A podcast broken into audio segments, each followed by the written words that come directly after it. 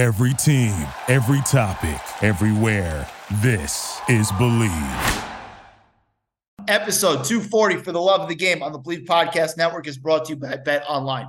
With NFL playoffs are here, we've got conference championship games this Sunday, and NBA season in full swing, NHL season in full swing. We've got the Australian Open going strong. Bet Online has you covered with all the up to second odds, news, and scores. Head to the website today and get in on the action. Remember to use promo code BLEAV. That's B L E A V to get a 50% welcome bonus on your first deposit. Bet online where the game starts. With that said, episode 244, the love of the game. Let's get this work. I'll admit it, I'll admit it. Watch your mouth, son, boy. It hurt, boy. All here going on, motherf- that don't understand the concept of putting money first, boy. I'm about to hit you with the work, boy. I'm about to hit you with the work, boy. I hate coming through stunting on that I know, ah, that's the worst, boy. I'll admit it, I'll admit it. You haven't been a man for like a minute. I told you that I'm in it for the long haul. You can really get the business. I'll admit it, I'll admit it. Rolling switches, hitting switches. Got me feeling like a ball hog. I don't pass it when I get We are back, episode 240 for the love of the game on the Believe Podcast Network with yours truly. It is ATH Aaron Tobiness back in the cut and coming to you from Miami, Florida on a Tuesday late afternoon. And let's just say I- I'm really happy that I waited because the NBA between last night and today popped off. There was tons of stuff happening. Joel Embiid's monster night, which we'll talk about in a little bit. Karl-Anthony Towns' monster night that wasn't as monsterish. We'll talk about that in a little bit. Adrian Griffin is out as Milwaukee Bucks head coach despite a 30 and 13 record, second in the East. There's a lot to talk about, but we got to start with what happened in the NFL last weekend and looking forward to the conference title games. Start in order. Texans, Ravens, Ravens 34 10 over the Texans. Lamar Jackson only passed for like 150 yards, but ran for another 100. This game was tied at the half, but even still, you're just like, I don't know how the Texans are tied at the half in this game. I mean, it was a miracle that it was that close. They got a punt return touchdown. CJ Stroud had moments of brilliance. We were just like, I'm not sure he can sustain this. The Baltimore defense, which has been excellent, was truly, truly excellent in that game. Baltimore takes care of business. Congratulations to Lamar Jackson on getting his first home playoff win in his career. I know I say that a little tongue in cheek because I've been critical of Lamar. I also think that the quarterback position gets way too much maligned, gets too much credit. It's gotten to the point where it's just ridiculous the way we talk about football uh, with the quarterbacks. But kudos to him. He's been excellent. Ravens march on to the conference title game, and they are going to play the Kansas City Chiefs. The Chiefs 27 24 win over the Buffalo Bills. Wide right with a minute and 34 left. Bills, another heartbreaking loss to the Chiefs. Now, I, I know I just talked about how the quarterbacks are sometimes way too much maligned, get way too much credit. But what can you say about Patrick Mahomes? He was absolutely stellar. Two touchdown passes, 215 yards, just made big play after big play. I, I think the Chiefs were averaging close to nine yards a play. This game, had they not fumbled on the one out of the back of the end zone, could have been a little bit more lopsided. And on the flip side, you know, people are going to want to get on Josh Allen. He didn't have a turnover in this game. I know turnovers have been a bugaboo of his. It just a, another brutal loss, another brutal loss for the Bills. And you could say, well, if the Bills kick that field goal, goes through, it's 27 27. Mahomes has a minute 34 left on the clock. You're probably looking at him finding a way to, to kick a game tying field goal. But if you're Josh Allen, you just have to feel dejected because he was excellent in this game. I know what the stats say only 186 passing yards, one touchdown. I know it was only 4.8 yards a, a pass play, but if you look at some of these plays, like he threw an absolute missile at the end of the game to Stefon Diggs, who completely whiffed.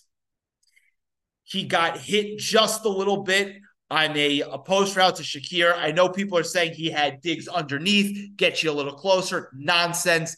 Shakir was wide open. Great rush by Chris Jones, who's an all world type player.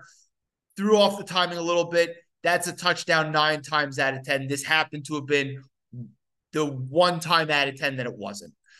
And just you, you feel bad for the Bills. You feel bad for the Bills. I know the Bills have had an up and down year, but the Bills don't really have a lot of problems. Yeah, their defense is getting old, but they don't have a lot of problems outside of they can't be Patrick Mahomes. And considering Patrick Mahomes has been a starter in this league for six years and has gone to the AFC title game six times, I would say they're not alone in that. Just a brutal loss for the Bills. And, and but yeah, I don't want to hear any Josh Allen slander today. Don't want to hear it it's ridiculous. I mean, you, there were points in that game where I was watching these two guys. I'm just like, they play on a different level.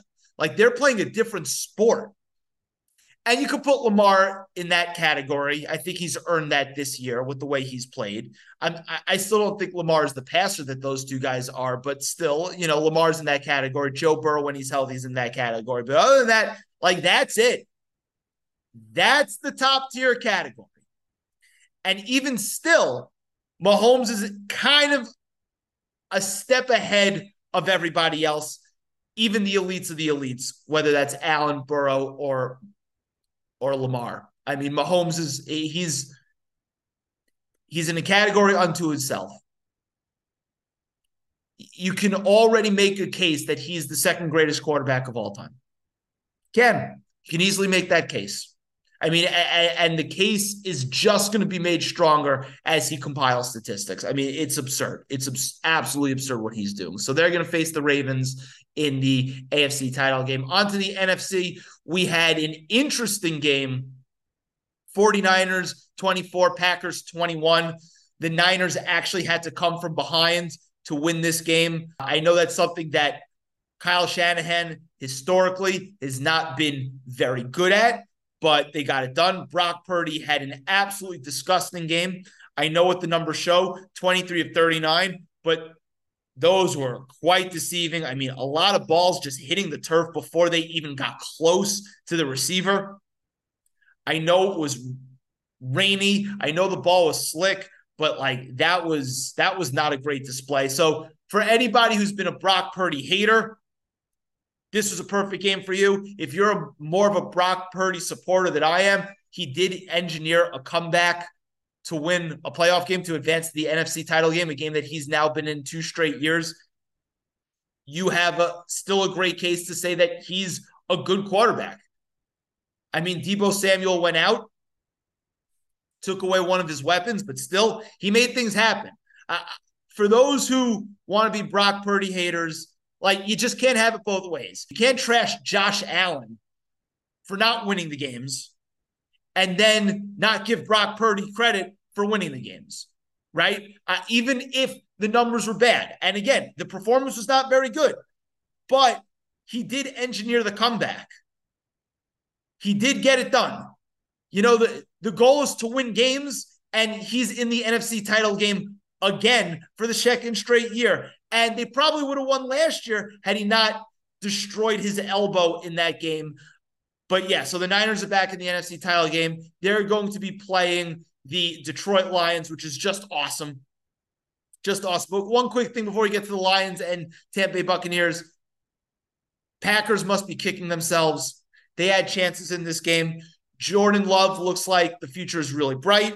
I know he had the one the boneheaded pick at the end, but future's bright for the Green Bay Packers. The fact that they turned their season around and got to this point, you have to feel good if you're a Packers fan going forward. Last but not least, we've got the Lions 31, Buccaneers 23. The Lions are in the NFC title game, and it's just awesome. You got to feel so happy for the city of Detroit.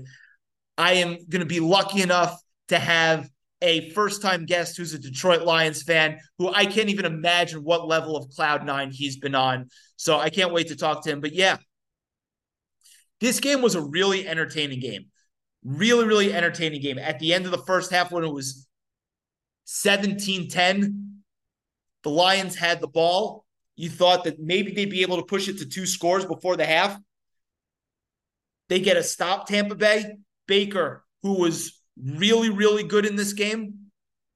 I mean, 349 yards, three TDs. I know he did throw two interceptions, but still, he was really excellent. Getting them down the field to score a touchdown at the end of the first half, that was big time stuff. Mike Evans made big time plays. Just a great, great game from him, but too much Lions. And for all the noobs who are complaining about Tampa Bay going for two when they were down 14 and they cut it to eight, like that's the statistical play because if they don't get it, they could just go for it again. And it's a 50 50 coin flip, considering they move the extra point kick back a bunch of yards. It definitely makes sense. I don't understand why everybody is up in arms about that decision, especially since they were moving the ball. It's not like their offense was struggling and they finally got in the end zone. So yeah, but you got to feel great for the city of Detroit. You got to feel great for Jared Goff. I've always been a Jared Goff defender. He's been on fire. 30 of 43, 287 yards, two TDs, no interceptions, just a clean game. And it sets it up for two fun games in the conference championship round. We'll start with the AFC because that's the game that's on first. Chiefs going to Baltimore. The Ravens are favored by three and a half right now. I'm going with the Chiefs. Patrick Mahomes is nine and one or something like that as an underdog. I- am never betting against that guy in the playoffs. Never, ever. Like, it's not worth it. I know the Ravens have been arguably the best team in the last month. Well, I don't even think that's arguable. They have been. They've been the most complete team up until this point for the last four or five weeks. I'm not betting against Patrick Mahomes. So I'm going to take Kansas City plus three and a half. And as for the NFC title game, San Francisco's a seven point favorite over the Lions. I'm going to roll with the Lions. I think the Lions can keep it close. I think San Francisco ultimately going to win, but I'm going to take the Lions plus seven. And I've been on an absolute heater in picks against the spread. I'm eight and two this postseason. So take that for what it's worth. Okay, on to the NBA, where last night we had a couple of amazing performances. Joel Embiid against the San Antonio Spurs had 70 points, 15 rebounds in a big time win. I mean, you just felt bad for Victor Wembanyama. He's slight of build as it is, and Joel Embiid, who's turned into not just one of the best shooters for a big man, but one of the best shooters in in the NBA, guard, forward, center, you name it. Like you watched the highlights last night. His pull-ups off the bounce in the mid-range were ridiculous. His handle for a big man is ridiculous. Like He's one of the best scorers in NBA history at this point. I know he hasn't produced as well in the playoffs, and we'll see this year when he doesn't have that anchor, James Harden, uh, saddling him down, which he generally does, or you know, no more Ben Simmons holding him back. We'll see what happens this postseason. But Joel Embiid is just awesome. He's just awesome. And I know what the detractors are going to say, but like watch last night and he's gotten better from last year. I know people are going to poo poo his MVP last year. He's better this year, has a great chance of going back to back in terms of MVPs, assuming he plays enough games. What a performance! An absolutely masterful performance. And then Karl-Anthony Towns, who normally would lead this segment If he scored 62 points. I think he hit his first eight threes, which was crazy. But what happened in that game? The Timberwolves blew a big lead to the lowly Charlotte Hornets. Towns got pulled late by his coach. And then after they lost, Chris Finch gets on the podium and rips into the team and rips into Karl-Anthony Towns for saying how they disrespected the game. It's just a weird weird, weird game. Like if you have a player score 62 points as unique in the way that he did it, like you would think you'd win that game handily. But for some reason, Karl-Anthony Towns just can't pull it all together. Even like on his best night, there's still something missing. And I know the Wolves have been the best team in the Western Conference, but I feel better about the Oklahoma City Thunder in terms of a title contender coming out of the Western Conference than them. I feel better about the Denver Nuggets, obviously. And we'll see about the Clippers. Not really, because I still don't want to be in bed with James Harden come May and June. But still, the Wolves are just, it's a little weird. And the Karl-Anthony Towns thing is a little weird. I can't believe what I heard out of Chris Finch last night at the post game. But that's what happens when you blow a big lead to a bad team when your bet your player who's got 62 points is truly is really trying to go for it and get 70 and it just ended up resulting in a loss. Just a weird weird night. But the big story in the NBA is the Bucks firing head coach Adrian Griffin despite a 30 and 13 record. This is a lot like David Blatt, the David Blatt situation with the Cavs. You kind of just knew it wasn't it despite the record. The defense, we've chronicled it on this show. A lot of different, you know, people talking about the NBA, talk about how Milwaukee should not be this bad defensively given their personnel. I know they lost Jrue Holiday and brought in Damian Lillard. That's not going to upgrade your defense, but still shouldn't be this bad. And let's face it, it got off on the wrong foot when his lead assistant Terry Stotts quit because apparently Adrian Griffin was a pain in the ass to work with. And if you're a pain in the ass to work with and the results, despite the record, are not looking great, can't be surprised. You know, the writing was on the wall with this. And if you're Adrian Griffin, I know you're a first time head coach. You probably didn't handle yourself the best way you could. But let's face it, this wasn't the job for him. Okay. It wasn't. It's hard being a first time coach with a team that has championship expectations, championship or bust expectations, as the Bucks do. Ask Joe Mazzulla, who got a ton of shit thrown at him last year, and sometimes rightfully so for the Boston Celtics. Ask him how difficult it was. And he wasn't a pain in the butt to work with. That's why he survived because he was generally, you know, liked by the players and liked by the organization. Griffin clearly wasn't. And you saw that early on. So we'll see where they go from here. I know the hot name right now being thrown out is Doc Rivers. He's got the cachet, he's got the pedigree. I've been critical of Doc Rivers in the past. I think he's been a little bit overrated as a coach. I mean, no other coach has blown more 3 1 playoff leads than Doc Rivers. Doc Rivers has always had super talented teams that somehow come up small in the playoffs. But for this particular group, given where they are, given what the expectations are, and one thing that Doc Rivers is good at is getting the respect of stars. Doc Rivers is an upgrade over Adrian Griffin. He is. As limited as he may be. Yeah, the Bucks should have hired Nick Nurse in the offseason. Yes. They went with Adrian Griffin. Fine, it didn't work. You pull the plug sooner rather than later so you can salvage a season. I know they are second in the East, but they're still trying to salvage a season where it's championship or bust expectations. Doc Rivers, as limited as he may be, as flawed as he may be, is an upgrade.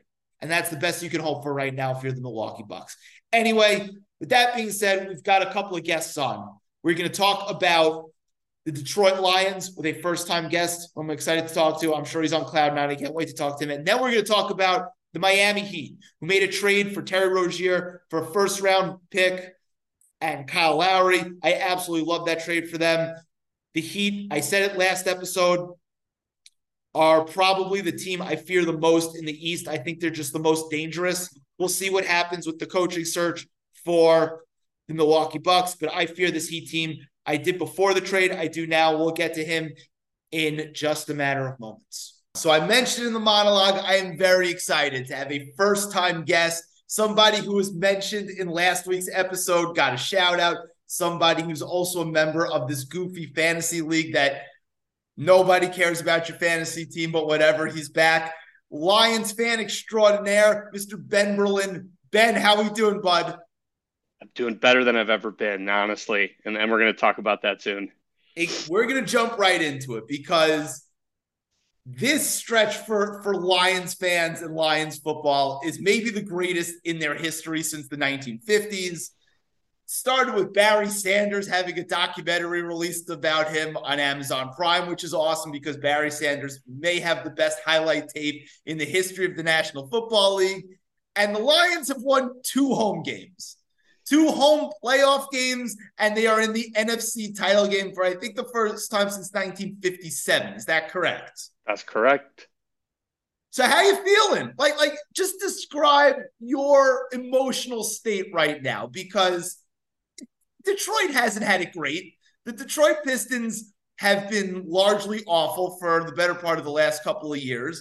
The Lions are a tortured franchise and a tortured fan base, but right now this is awesome. So how you feeling? Just describe it. Uh, I've never felt this kind of excitement for football my entire life, and um, you know, honestly, it really started with the first game of the season, which might be a foreshadowing of a Super Bowl matchup potentially. But I was lucky enough, and I did the pilgrimage to Kansas City. And again, keep in mind what how we ended last season, right? We spoiled the Packers' dreams of making the playoffs, and it wasn't even for anything we needed to play for. We were out of it.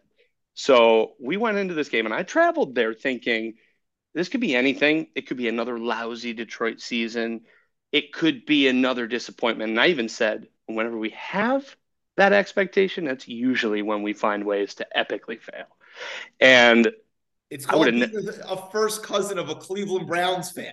It's yeah, no, thing. it's us, it's the Browns. I mean, Jaguars have had a little more sex, success in their very short period, but I'd say they're also very bad all the time. But um, the Jets. yeah, Jets too, right? Um, in football specifically, but you know, I went to this game and I went with a couple of my closest friends, childhood friends, Detroiters. We were lucky enough to get like actually sweet access. I knew a guy. I'm not going to mention names, but that set the tone. And I think that was when I realized this might be a different season than normal because this is a game that I had highest hopes for them being competitive into the fourth quarter, right? And when Brian Branch picked off that, I don't know, it wasn't an errant throw, but when he made that first pick and ran it to the house, I've never seen that as a Lions fan. And I was there to witness it in person. I was, I lost my voice. I got sick a couple days later just because of all the emotion I poured out. Walking out after a win at Arrowhead, I was like, this is a different season, and I can get behind this team and not have the same kind of worry that I did in the past that we may lose by a career, you know, historic field goal that doinks off the lower bar, you know, or we may lose to a bad call by a ref, you know. But it was like, this is different. And that's when I really was like, this season's going to be exciting. I just want the listeners to know like Ben is a loyal Lions fan. Like we're talking every Thanksgiving, him and his crew do a great tailgate. Like I see the pictures, I see the videos. Like doesn't matter if they're like one and fifteen. He's he and his crew are are out there doing it. But yeah, I mean, last year they started out what was it, one and six, and they finished nine and eight, knocked the Packers out of the playoffs. And you're just like, they had all the buzz of that team that was going to take the next step. And you know, the betting markets were they were the, finally the favorite to win so, NFC North. So I'll pause there because that was your and everybody who's not a Lions fan perspective. It's like there's buzz, there's excitement. They're the betting favorite. All of us Lions fans were like, should we put our heart into this and get hurt again?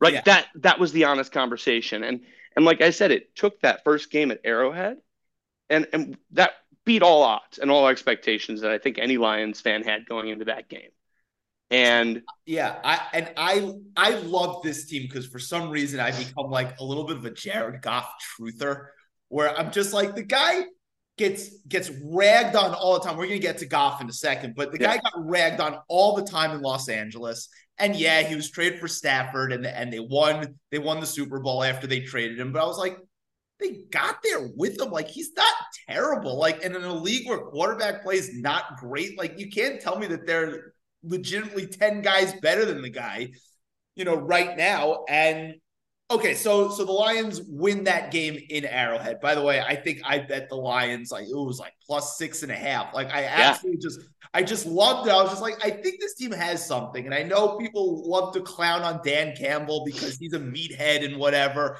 and he's Knee not like the new wave coach who, you know, former player who's talking about biting kneecaps and getting a little crazy and people hated the hire, but he's taken to that city and just, you know, galvanized the city. So it's just, it's so much as an outsider, right? Like it's so much fun to watch a team that has been as downtrodden as the Lions have been to have this come up. Like I'm enjoying the ride. I, I can't get yeah. enough of this team. Yeah. I mean, keep in mind the best Lions team I had before this in my, you know, in my lifetime, for sure in my adult life, was when Stafford, you know, got him to the playoffs and we got crushed by um, Drew Brees uh, on the road in the wild card game. But like even that, that was like Nick Fairley, Suh, you know, Jim Schwartz was leading that team. Like right before we got Caldwell, we were like on the up upswing there.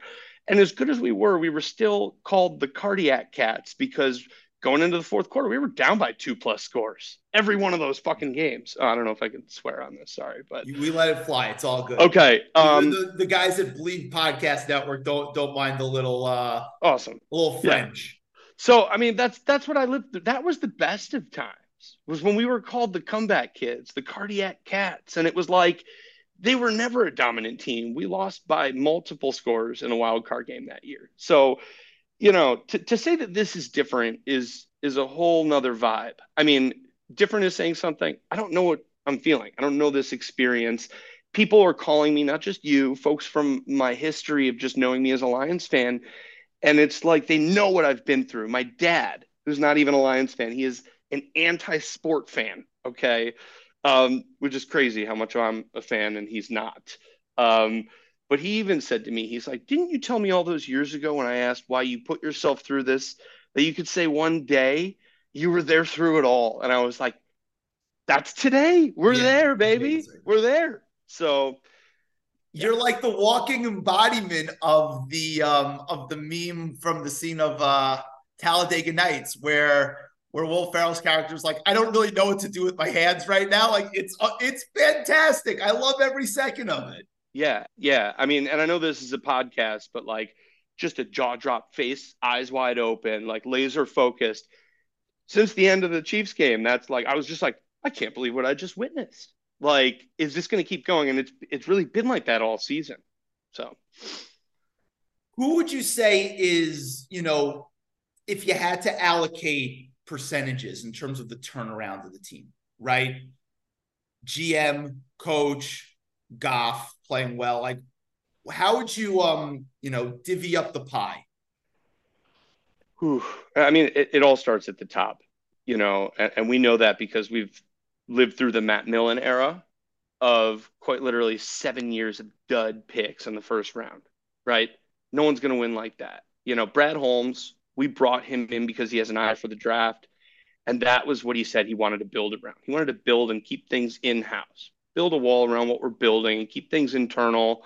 And, and I mean, that's what they created in hiring the coach. So, I mean, it starts with Brad Holmes, but obviously he's not on the field. So the trade, Goff for Stafford, got us incredible picks. And those picks are what you're seeing on the field, the product of that thoughtfulness. So, yeah.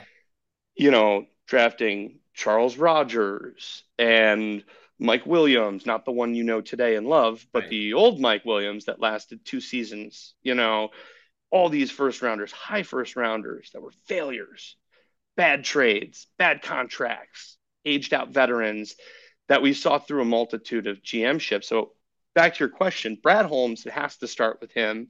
So I'd give him probably 25% of the credit, and right? He, and he crushed the draft. Crushed this it. year. I mean, they traded back uh, to take Jahmyr Gibbs. They got more draft capital that way. That was called into question because the whole running back in the first round thing, but that guy looks like he's awesome. They Yeah. got Sam LaPorta, who, if you had to do a redraft, goes early in the first round. He's awesome. The Penei Sewell pick a couple of years ago was great. Like he's he's crushed the draft. Yeah, yeah. I mean, the way I look at it is like I don't.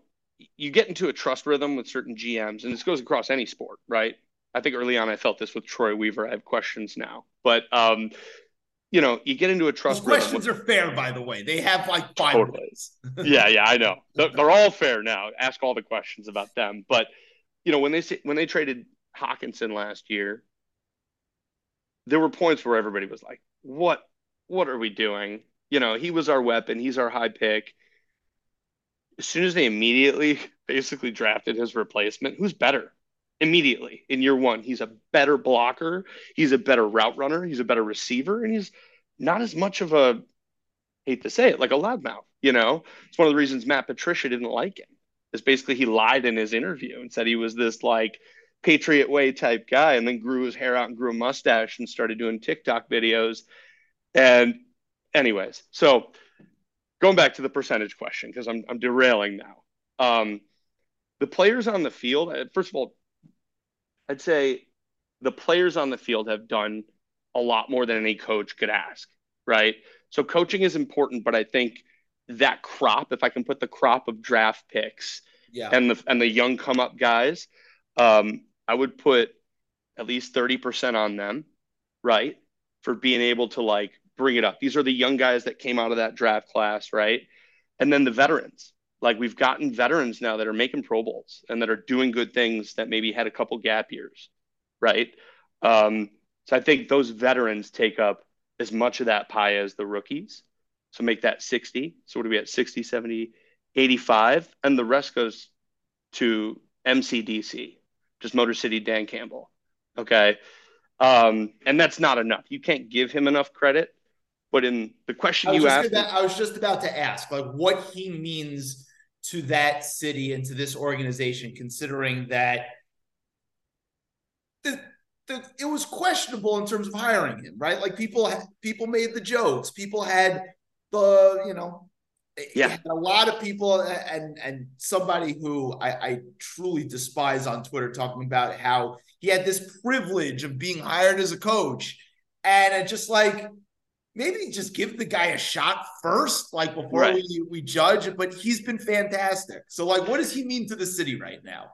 Um, so going back to when we were when we hired him and brought him on, we had a really bad taste in our mouth with Matt Patricia, which I'm sure the Eagles now are trying to figure out how to get that taste out of their mouth, right? Yeah.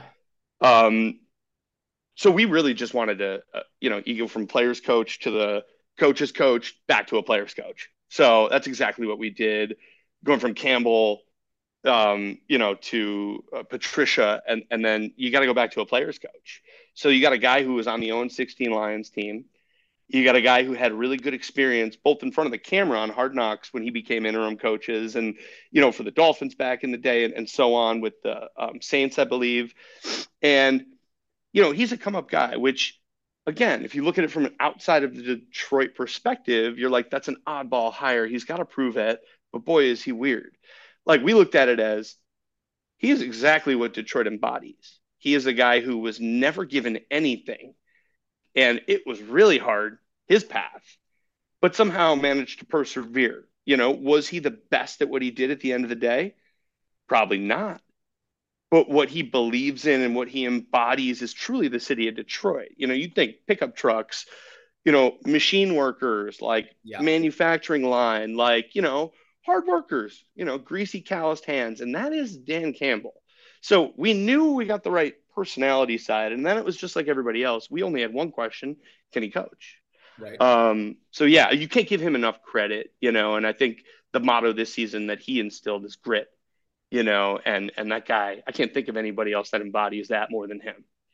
Ex New York Giant Dan Campbell. Shout That's out. right. Um, yeah, I, it's a cliche to say that like coaching in the NFL matters. That you just have to be a leader of men, but like he is that. You know, he may not be Mike McDaniel when it comes to like scheming things up on offense or like a defensive mastermind, but he just seems like he gets the most out of people. and he instills confidence in people. And, you know, he goes for it on fourth down. He does trick plays like, you know, fake punts inside his own 35. And sometimes you're just like, well, it's not going to work all the time. But guess what? It does sometimes and, and, and it wins them a game. Like I I know they got hosed on that call in Dallas on the two-point conversion, which, you know, sweet justice the fact that Dallas ended yeah. up you know, losing to the Packers, and now they had the the second home playoff game. But like, I love the fact that he was going for it. He was going to win a game, right? I know they had a, they had a playoff spot sewed up, they had the division sewed up, but he just went for it. And sometimes you just want a guy who's just going to go for it. Yeah, love it. Yeah. Yeah, it's great. Now Again, Detroiter. We did win that game, and and f those refs, man. That was egregious. And you know, we always joke as Lions fans that like after a season, they create some rule that has to do with something that happened in a Lions game that screwed us. Like Detroit against the Bears, you know, Calvin catches that amazing touchdown to win the game. Yeah, he puts to, one hand down through the catch. Dude, all the way ridiculous. through to the ground. Yeah, he was palming was, the ball. He was yeah. palming the ball. Took two steps back, fell down, and as his butt hit the ground, the momentum forced his yeah. hand to hit the ground, and the ball slipped out. Like that's whew, talking about creating a rule to make up for a bad call. Like that's what happened. And then you mentioned Dallas this year. Give me a list of calls that went wrong against Detroit against Dallas. I mean, we had one in the playoffs a couple years ago. Like it's just always bad. Yeah. So Goff, talk to me about Goff. Obviously, Stafford was a uh, a franchise icon. You know, dark years, he wasn't necessarily done right by the organization. Not that they treated him poorly, but just like it yeah. didn't go great, right? You bring in Goff, who McVay was like, I'm not sure I can win with this guy. And then Goff, you know, takes it and runs with it. Like, how great do you feel for him in terms of this like sweet revenge? So good. I mean, it's like beyond so good. First of all, it's it's the hero story everybody loves. So it's not just a Detroit thing. America wanted to see Jared Goff get his revenge. I mean, I love betting revenge games when I'm looking at spreads. I always take that into account, you know, and be like, this guy wants to do his business against this team on this particular night. And you know, there was no stage bigger in, in recent memory for that to occur than the Matt Stafford homecoming and Jared Goff revenge game. And, you know, that game in and of itself was a culmination of Jared Goff's rebirth. You know, he was cast aside. You know, me personally, I think anybody we know, you know, talk about grit, you know, how do you recover from that? You know, uh, being the wonder boy, taking him to a Super Bowl and then being cast aside to saying you're not good enough. You know, to come to a new city, a failing city. And not just that, he's a cat, he's a Cali guy, right? Yeah. Like, you like you take one look at Jared Goff, you're just like, you know, Cali guy, you know, supermodel girlfriend. Not necessarily sure gritty is what what we first think of Jared Goff, but he's embodied Detroit and he's kind of he's put the city not on his back because it's a good team and Dan Campbell obviously too, as well, but like he's really embraced the city. Yeah, and like, no one's calling and no one's calling him a game manager. You know, like that's the other key thing here is like, you know, not to not to boil everything down to simplicity, you know, simple kind of nomenclature, but like when we see guys that aren't exciting, we're like, oh, he's a game manager. Yeah. Maybe he'll get you to a Super Bowl because he's got a great team around him. But I think people saw that he fell down, was down in the dirt, had dust kicked in his face, got up. I mean, he lost all those games to start that season. Yeah. I mean, I watched I watched video last night of them winning that first game and his embrace with Dan Campbell you look at it as a fan and you're like, guys, you want a game, relax, you know. But at the same time, you're like, that's how much passion they bleed into every one of these games, and like to overcome it and get to where they are today, and seeing that matchup with Stafford, and you know, I think if you haven't read this yet in the news, it's great. But I love Detroit fans, and I'm one of them for it. But like. Jared Goff said the thing that powered him through, made him focus, was when he came into the stadium and heard his name being chanted. He said that in the press the next Lions game. That's all you heard from an hour before right. the game until an hour after the game, probably more.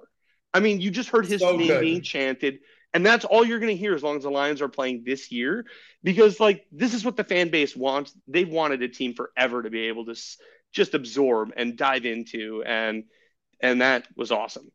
And he's in the perfect spot because not just, you know, coach believes in him, have a, a really good offensive coordinator who's going to be up for a lot of, you know, head coaching jobs, which it's got to be a little bit worrisome. But no. like, look at the roster around them. Like, St. Brown's awesome.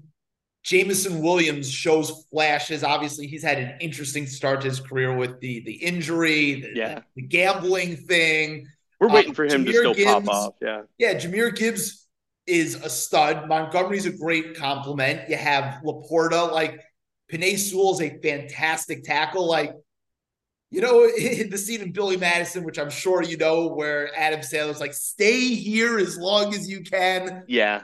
That is what you know, I would suggest to Jared Goff if he's listening. I'm sure he's a huge fan of this show. huge like, fan. Stay yeah. here as long as you can. Yeah. I mean, look, here's one thing. And I'll tell you a little bit. This is a great story, and this is my theory on why we were able to finally make a turnaround. Um, is Stafford never had a running game his entire tenure with Detroit. I think it was 13 seasons with Detroit.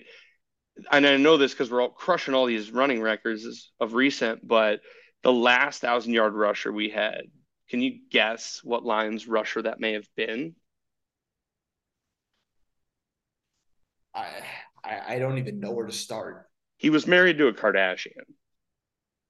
Reggie Bush.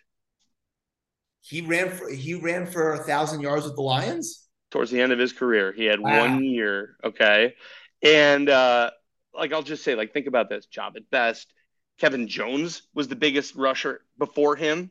Like terrible names. That was a Matt Millen pick in nine, in 2003 or something. You know, like these are just they never had a running game.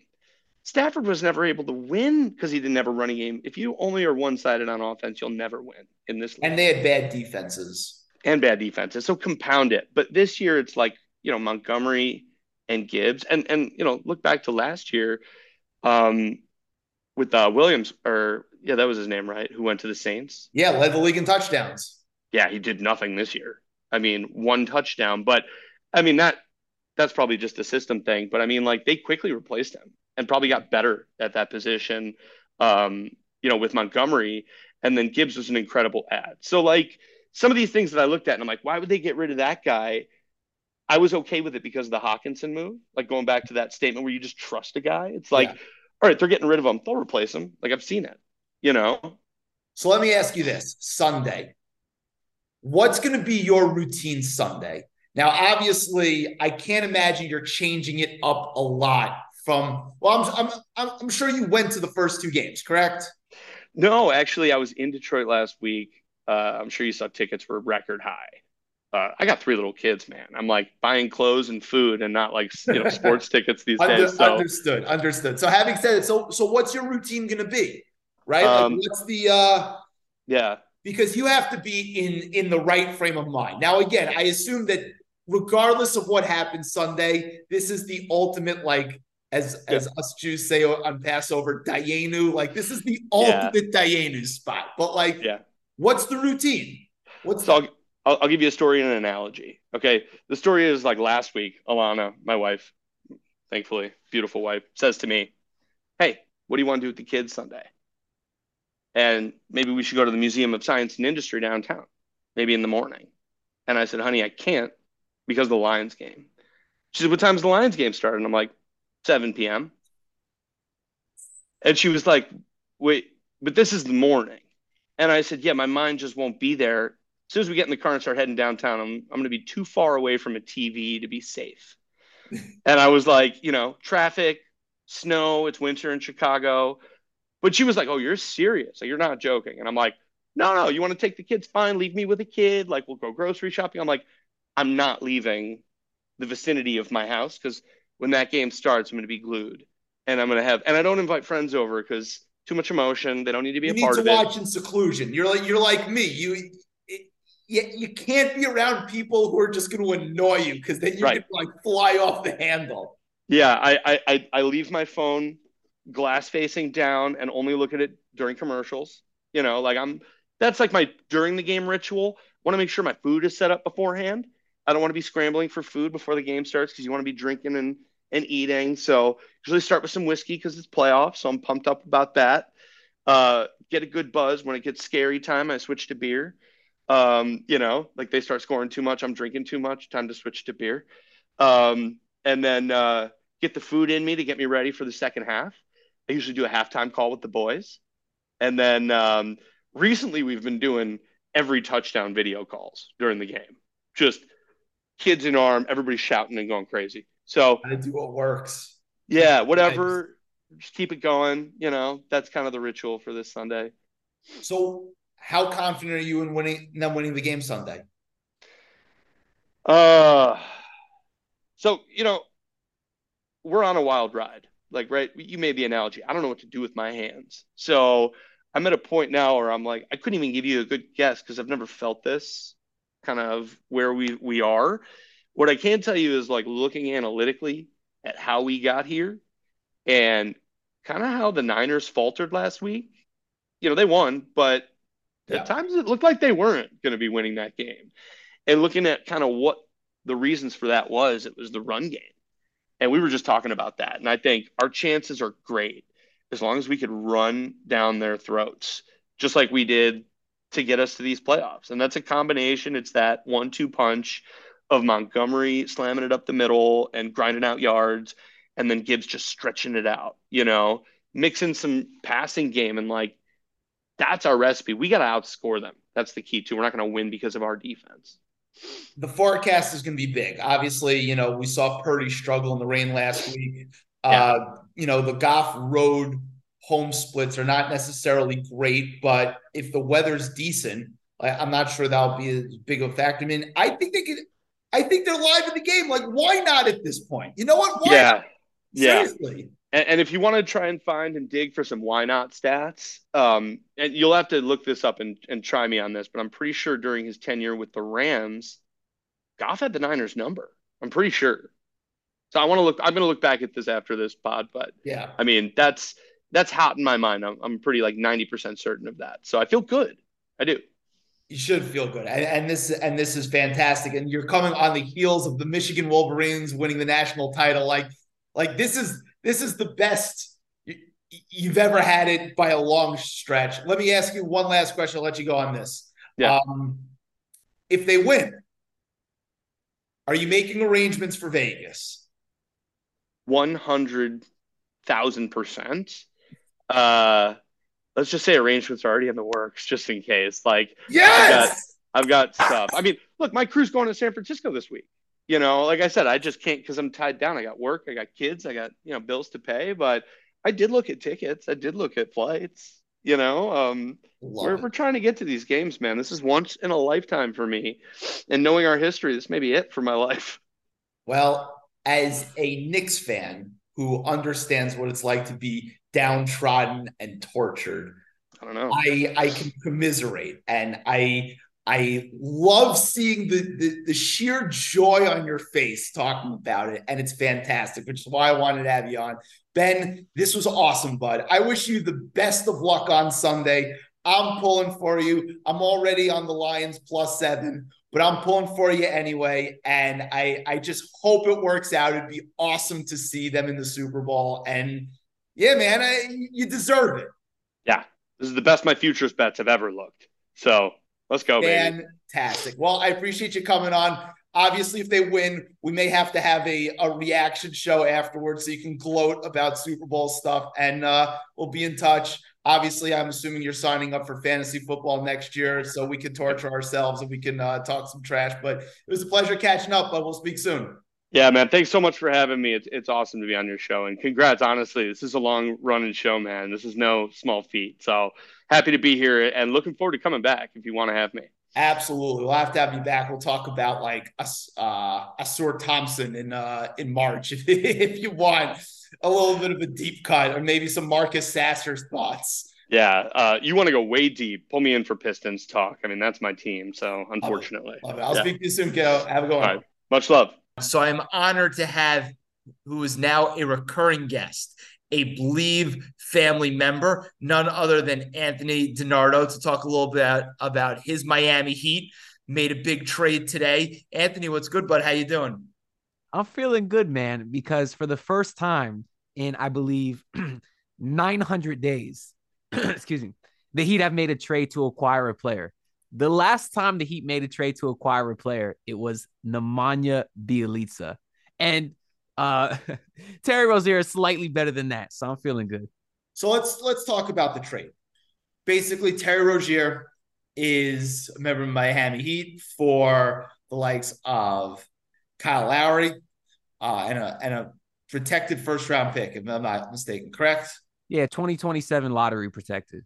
Got it. Perfect. Yeah. So, I mean, on the surface, it's exactly what they need. Even though Terry Rozier isn't necessarily a pure point guard, but you have like Jimmy Butler to do a lot of that initiating offense, and Terry can just come in and kind of just do his thing. And he's kind of perfect for what they need, honestly. But, you know, it's interesting with where the Heat are as an organization, right? Because you went from this past summer expecting Damian Lillard you may have dodged a bullet there. I'm not quite sure I'm ready to go there yet, but a little disappointment there. Then they had a gross start to the year where I think they were like one and four in their first five games. Now they're currently 24 19, uh, good for sixth place in the East at the time of the recording. Jaime Jaquez Jr. has been an absolute godsend for them in terms of a draft pick. And we all knew it was going to happen when they drafted him. We knew he was going to fall to them in the draft. We knew he was going to be good once he got there. But even we didn't think it was going to be this good. But now, you know, their big trade for a team that has been acquiring assets to make a trade, you know, Kyle Lowry is expiring and Terry Rozier. So, what do you make of where the Heat are right now in the landscape of the Eastern Conference?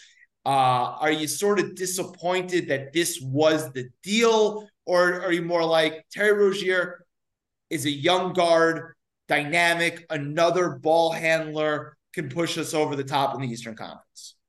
Well, I mean, first you talked about dodging a bullet with the whole Dame thing. That to me is centered around how great Jaime Jaquez has been. Because if they would have got Dame, Jaquez would have likely been shifted out.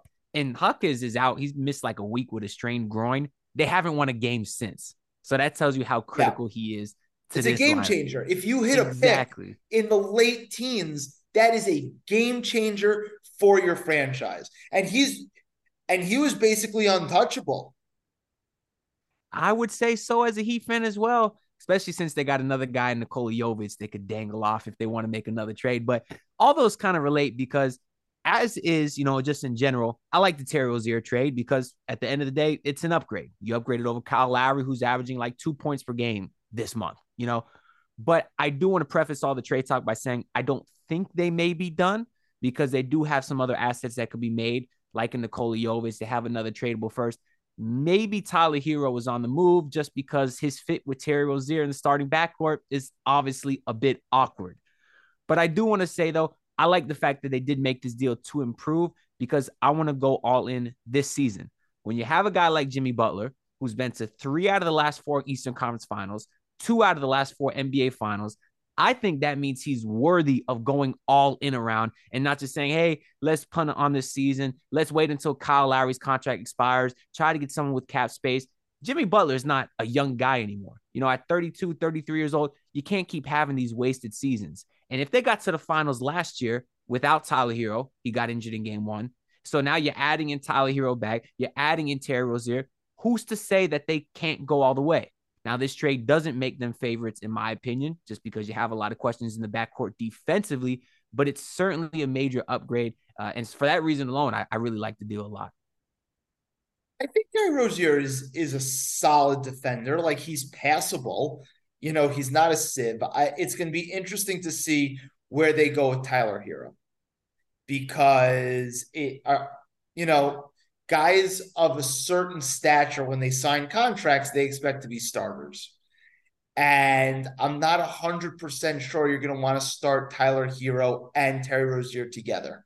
You know, will Terry come off the bench? I mean, both guys are going to play a lot of minutes.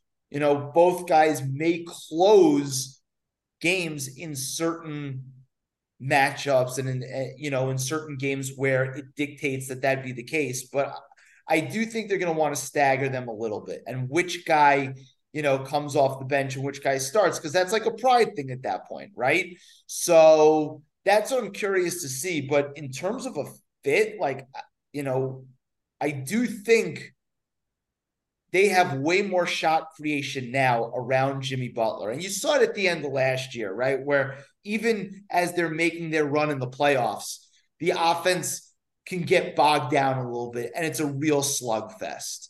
And I think now Rozier alleviates some of that where they can open it up a little bit. He's just he's just more dynamic. Yeah, this is an offensive league, right? You can only win so many games scoring 90 points a night. As a Heat fan, it's like the most frustrating thing. I get it. They're the toughest, meanest, nastiest, hardworking, you know, grit and grind team. Hold on is. one second. But, one second. Before before you yeah. start with that nonsense, I want to make something very clear. Okay. Culture is a real all, thing. What all the Heat fans, right? Pat Riley said that in reference to the 1993 1994 New York Knicks before he got there. And you Heat fans, well, also the organization, it's not just the fans, took that as their own mantra. Okay. It was built in New York. Whatever. Okay. Rant over. Continue. I, Sorry. I, I, I just want to Listen. set the record straight. Allan Houston hits one lucky bounce shot, and you think you, are stealing Heat culture from us. Pat Riley out of four years. it. Three out of four years from 97 to 2000, we beat you guys in the playoffs. Three out of four years. But anyway. And he brought that culture to Miami, baby. That's why I love him, the Godfather. A lot of Heat fans disrespected him. I would never disrespect the Godfather. But I like Hold I was saying, on one second. Heat fans what? disrespect Pat Riley. He's the because greatest mover and shaker in NBA history. I'm with you. But when you go two years without acquiring a player and you see guys like Boston get all these players and Milwaukee get Dame, Knicks get Anunoby, they get annoyed. I'm not dumb enough to, I understand it's hard to make trades. I was never one of those ungrateful Heat fans, but yes, they were out there. Okay. Anyway, continue. No, so- but listen, it's the offensive league, right? You can only win so many games, score 90 points. I'm seeing it with this Heat team this year. They're barely breaking 100 some nights. And in today's NBA, when you got teams scoring 140 on the regular, that just doesn't cut anymore. But I love the point you brought up earlier about Tyler Herro. Even before they had Rozier, I was part of the, the faction of Heat fans that said Tyler should probably be, be coming off the bench. That's become a bit of a polarizing topic among Heat fans. You know, you got the Herro stands that say he should start. He does all this great offensive stuff. And then you got the people like myself that say he doesn't fit great. He's a bit of a chucker. He takes shots away from Jimmy and Bam, who are very efficient. We prefer Duncan Robinson in the starting lineup because his chemistry with Bam is just incredible. So, especially now that you have Terry Rozier, another guy that can kind of get shots, is more efficient, and is a better playmaker, averaging like over six and a half assists per game. I would like to see Duncan Robinson in the starting lineup. But like you said, there's a lot of ego and politics involved. Tyler's getting paid a lot of money, and if they, they if they have him coming off the bench, that's not a great look you mentioned that in the regular season, um, that teams are scoring 140 points on the regular. And but we've never seen a bigger difference in the NBA between what the regular season looks like and what the playoffs look like. And which is why I, I don't care what the regular season record looks like. I don't care what the stats look like. I don't care about any of it to me, they are the most frightening team in the East, where it's just like they're just lingering. They've got the best coach in basketball. They've got a player who's a top 10 player in the league when he plays. And when he when the playoffs come around, he's he's closer to five than he is to 10. And they just know how to win playoff games. And I think Rozier, who's had moments in the playoffs, like early on in his career with Boston, like he's had big playoff games. Like I think he's he's gonna thrive in this culture. Yeah, uh, I see. This is why I like you, Aaron. You one of the smart, realistic people because a lot of fans of rivals like Boston and Knicks fans, they'll see their team get bounced by Miami every single year, but will come back the next year doubting them, saying they got no talent and a bunch of undrafted guys. But at the end of the day, who's the last team standing? They cheat. the Miami Heat. It's like they lose back Strus and they lose Gabe Vincent, two guys who played huge minutes for them, and they churn them out like it doesn't matter.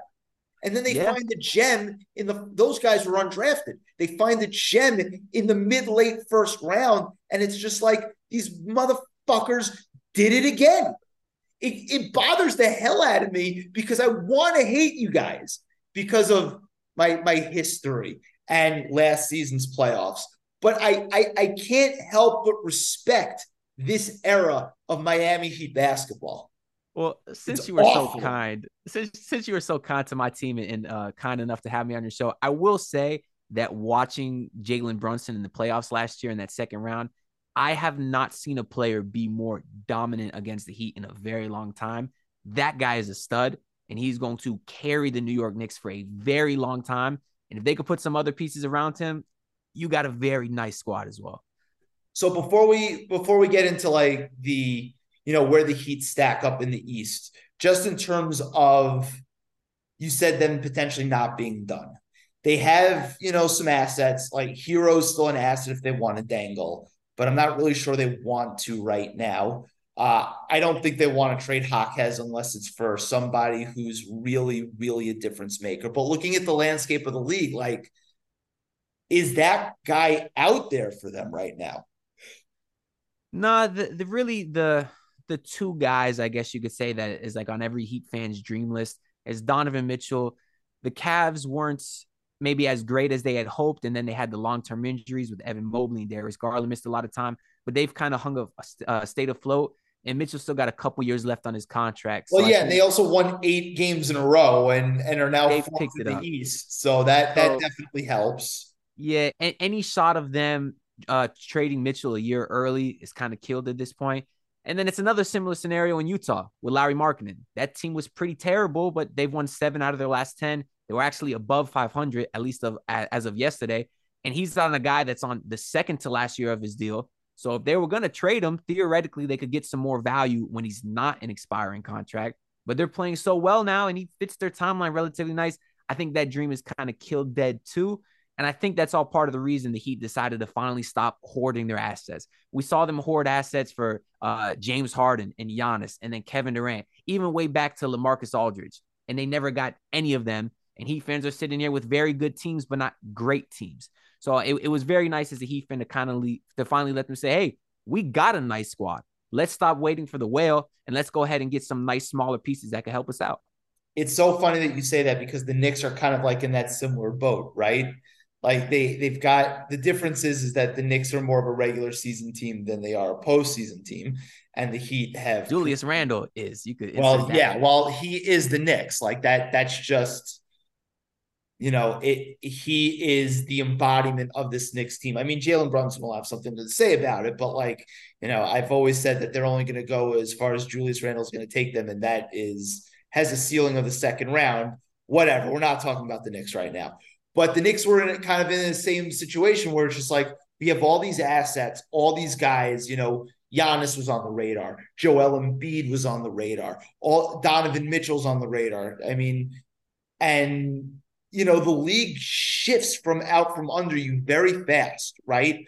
Where no, we didn't expect the Sixers to be this good when they lost James Harden, but they're better, right? So is it unless Embiid flames out in the playoffs? He, it looks like he's not going anywhere. You know, Donovan Mitchell still maybe, but who knows? But that fit is like a little bit iffy with Jalen Brunson. So the Knicks kind of, I don't want to say settled on OG Anunoby, but they got a guy who fits the team. And now, you know, maybe they're able to do something else. But if not, like this is kind of it. And at least they're maximizing whatever they have now. And I think Miami did that with with this trade. Like I, I just wasn't sure anything else was really available to them now.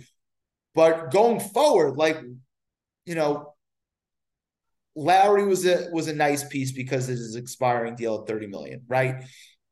You know, what do they have in terms of of assets to trade that they would be comfortable trading for a guy, you know, like a Donovan Mitchell, even though I'm not necessarily sure he's a, a fit for them at the current moment. Yeah, so actually it's it's funny that you brought up the Knicks because the team that as Heat fans that we're always scared about stealing someone from us in the the trade market is the Knicks because it seems like they have a hundred tradable first round picks. Right, but th- but they're going to expire at a certain point, right? If you don't if you don't move them or if you don't use them, like they're going to expire, you know. So like well, I, I just whatever. Yeah, and and that's kind of been uh the Heat's model for a while, which is why they basically have no no picks. I mean, you talk about how many assets they have. It kind of ends at Tyler Herro, Jovic in a first round pick. That's kind of where it ends. Doing this Terry Rozier trade essentially takes them out of the Donovan Mitchell sweepstakes if they were to occur. Now they could make some other trades to unlock picks with OKC and, and maybe get an additional first, but you're talking a guy like Donovan Mitchell, two first is not enough when you when other teams like the Knicks or the Nets could offer three or four. So I think the dream of getting another whale is dead. But when you got to two out of the last four finals with this core, why not just add some smaller pieces and see if you can win the whole thing? That that's what's really encouraging about this trade. Is that the one thing I would say about the Heat is they probably need a little bit more size. You know, Bam, as great as he is, he's 6'9, 6'10.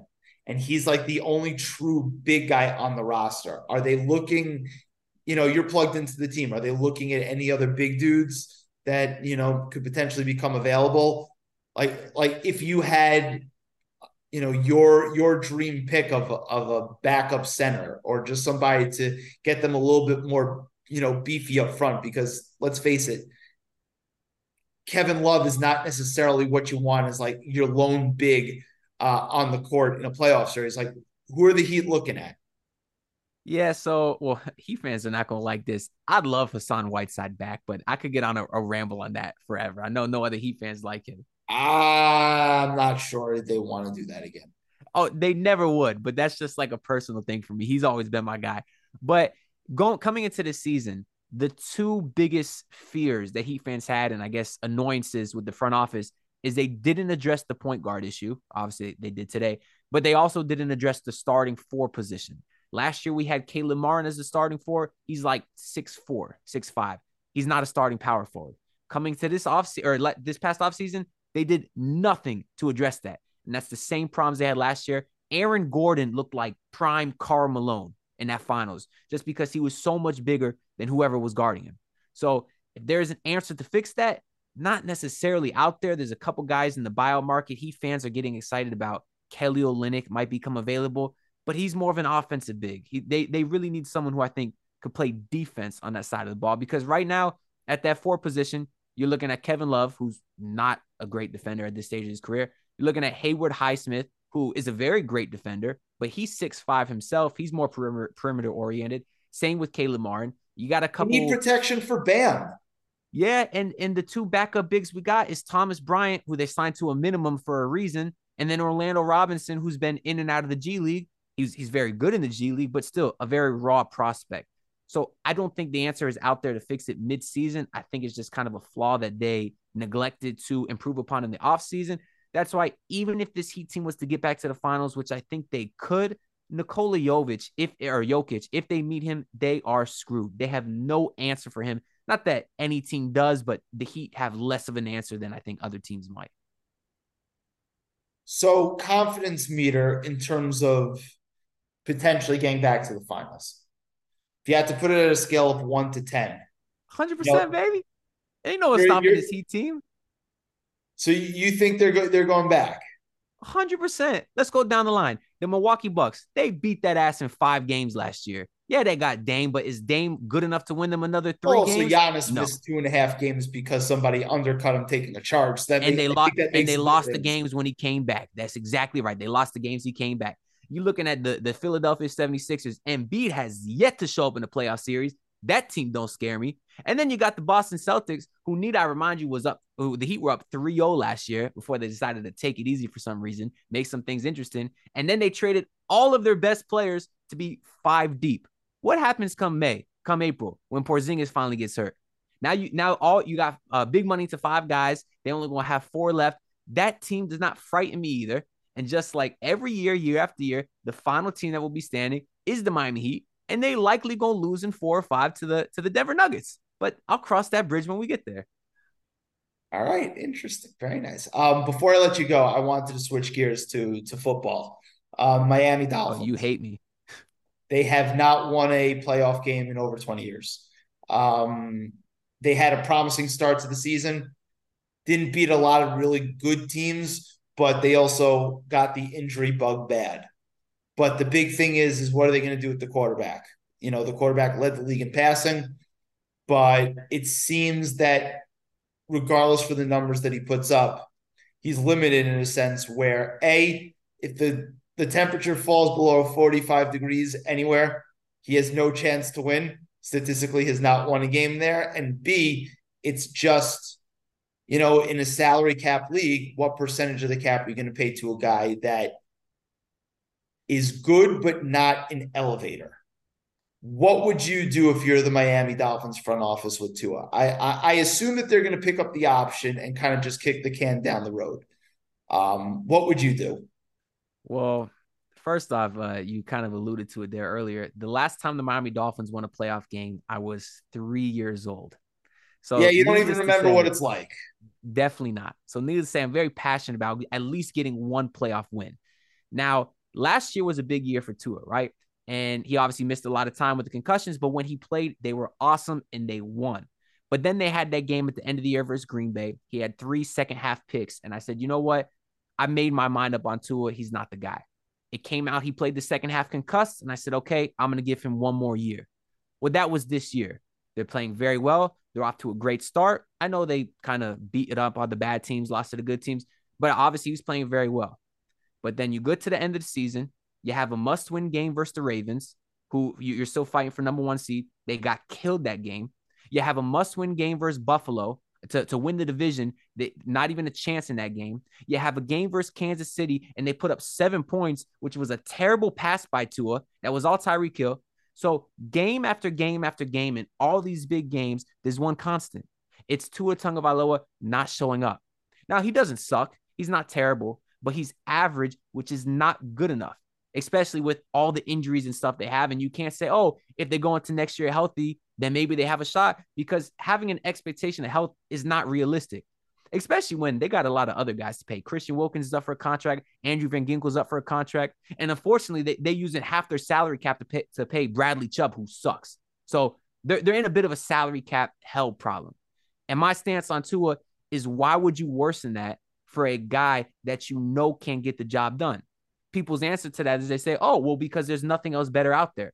I don't care. That well, doesn't well, mean okay. So so let me add, so do you think the front office believes that he can't get the job done? Because I'm not sure they do. No, in fact, I don't even think they're going to accept the last year. I think they're going to give him the extension. Chris Grier, the RGM, has already said that they want Tua to be here for the long haul. And I think part of it is because Chris Grier drafted Tua and he doesn't want to be wrong. So I think they will give him the extension, and I think it's going to hurt this team for years to come. Well, I mean, you're seeing you're going to see that with the Eagles, Jalen Hurts. You know, he he. I think.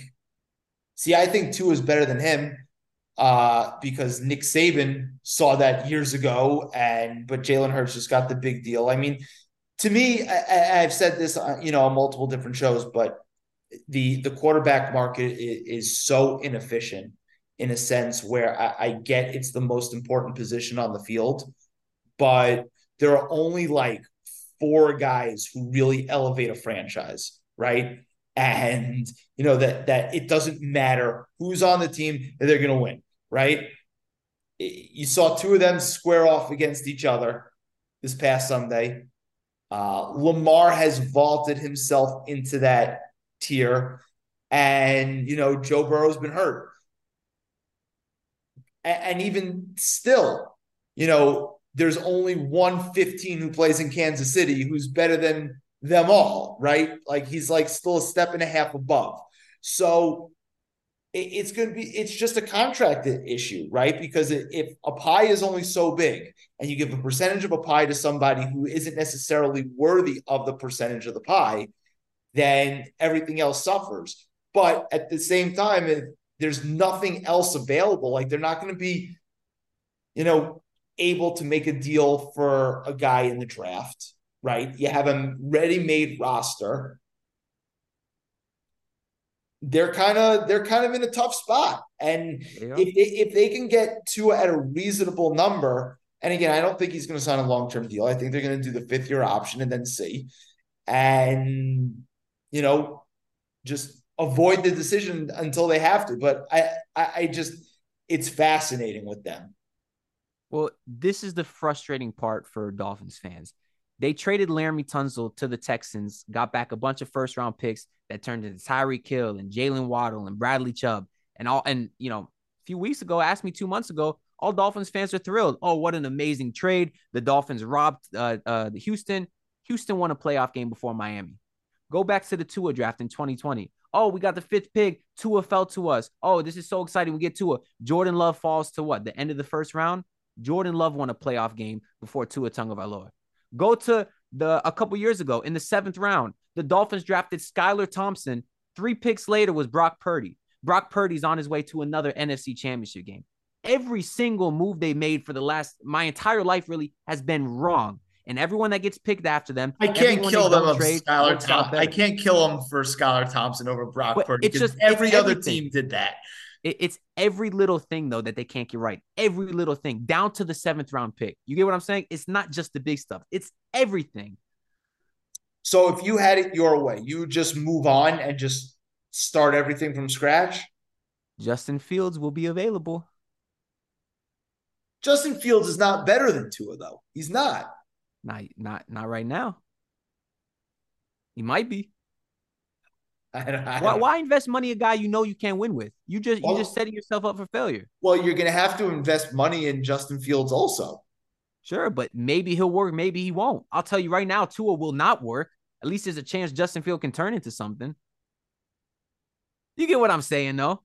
Yeah, but I I I think that's a, taking a step backward. I mean, I think I think unfortunately you, you have to believe that, you know, it's kind of like why the the Cowboys brought back Mike McCarthy because it works a lot.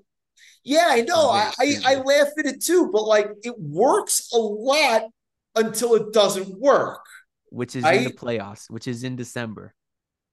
Right. So if I think if you're the Dolphins, you can easily sell yourself that if Xavier Howard doesn't get hurt, right? If if the line is just a little less beat up, if uh, if we have two of our starting defensive ends, just a, a combination of those guys, like we win a game, we're hosting the playoffs as opposed to going on the road, and then it just looks totally different. I don't think that's unreasonable. When it happens every single year, I'll tell you this. I was at the Tennessee game where they were up by 14 with three minutes to go uh, excuse me, and they blew the game. After that game, a lot of fans, if they were new or not Dolphins fans, might have said, "Oh, not a big deal. It's just one loss."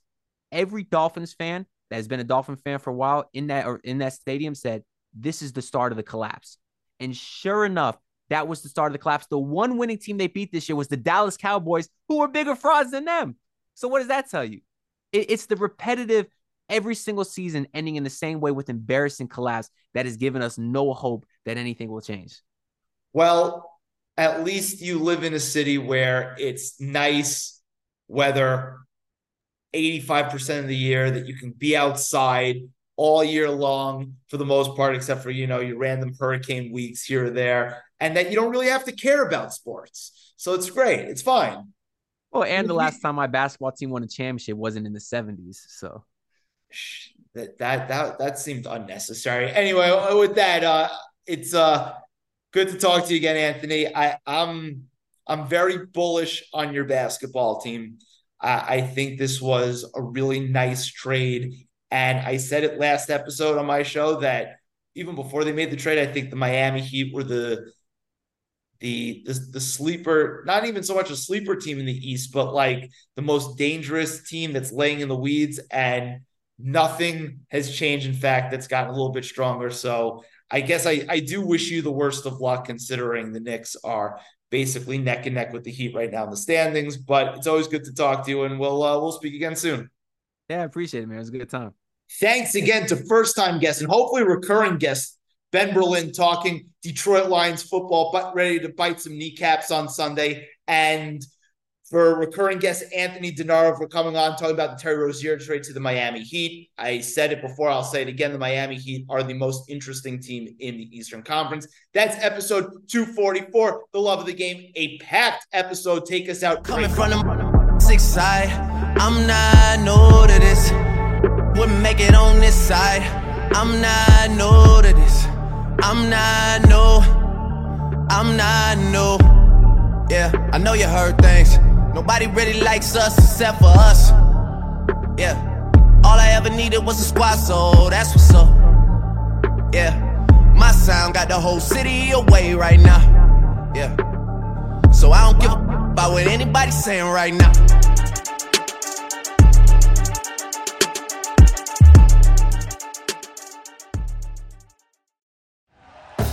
Thank you for listening to Bleav. You can show support to your host by subscribing to the show and giving us a five star rating on your preferred platform. Check us out at Bleav.com and search for B L E A V on YouTube.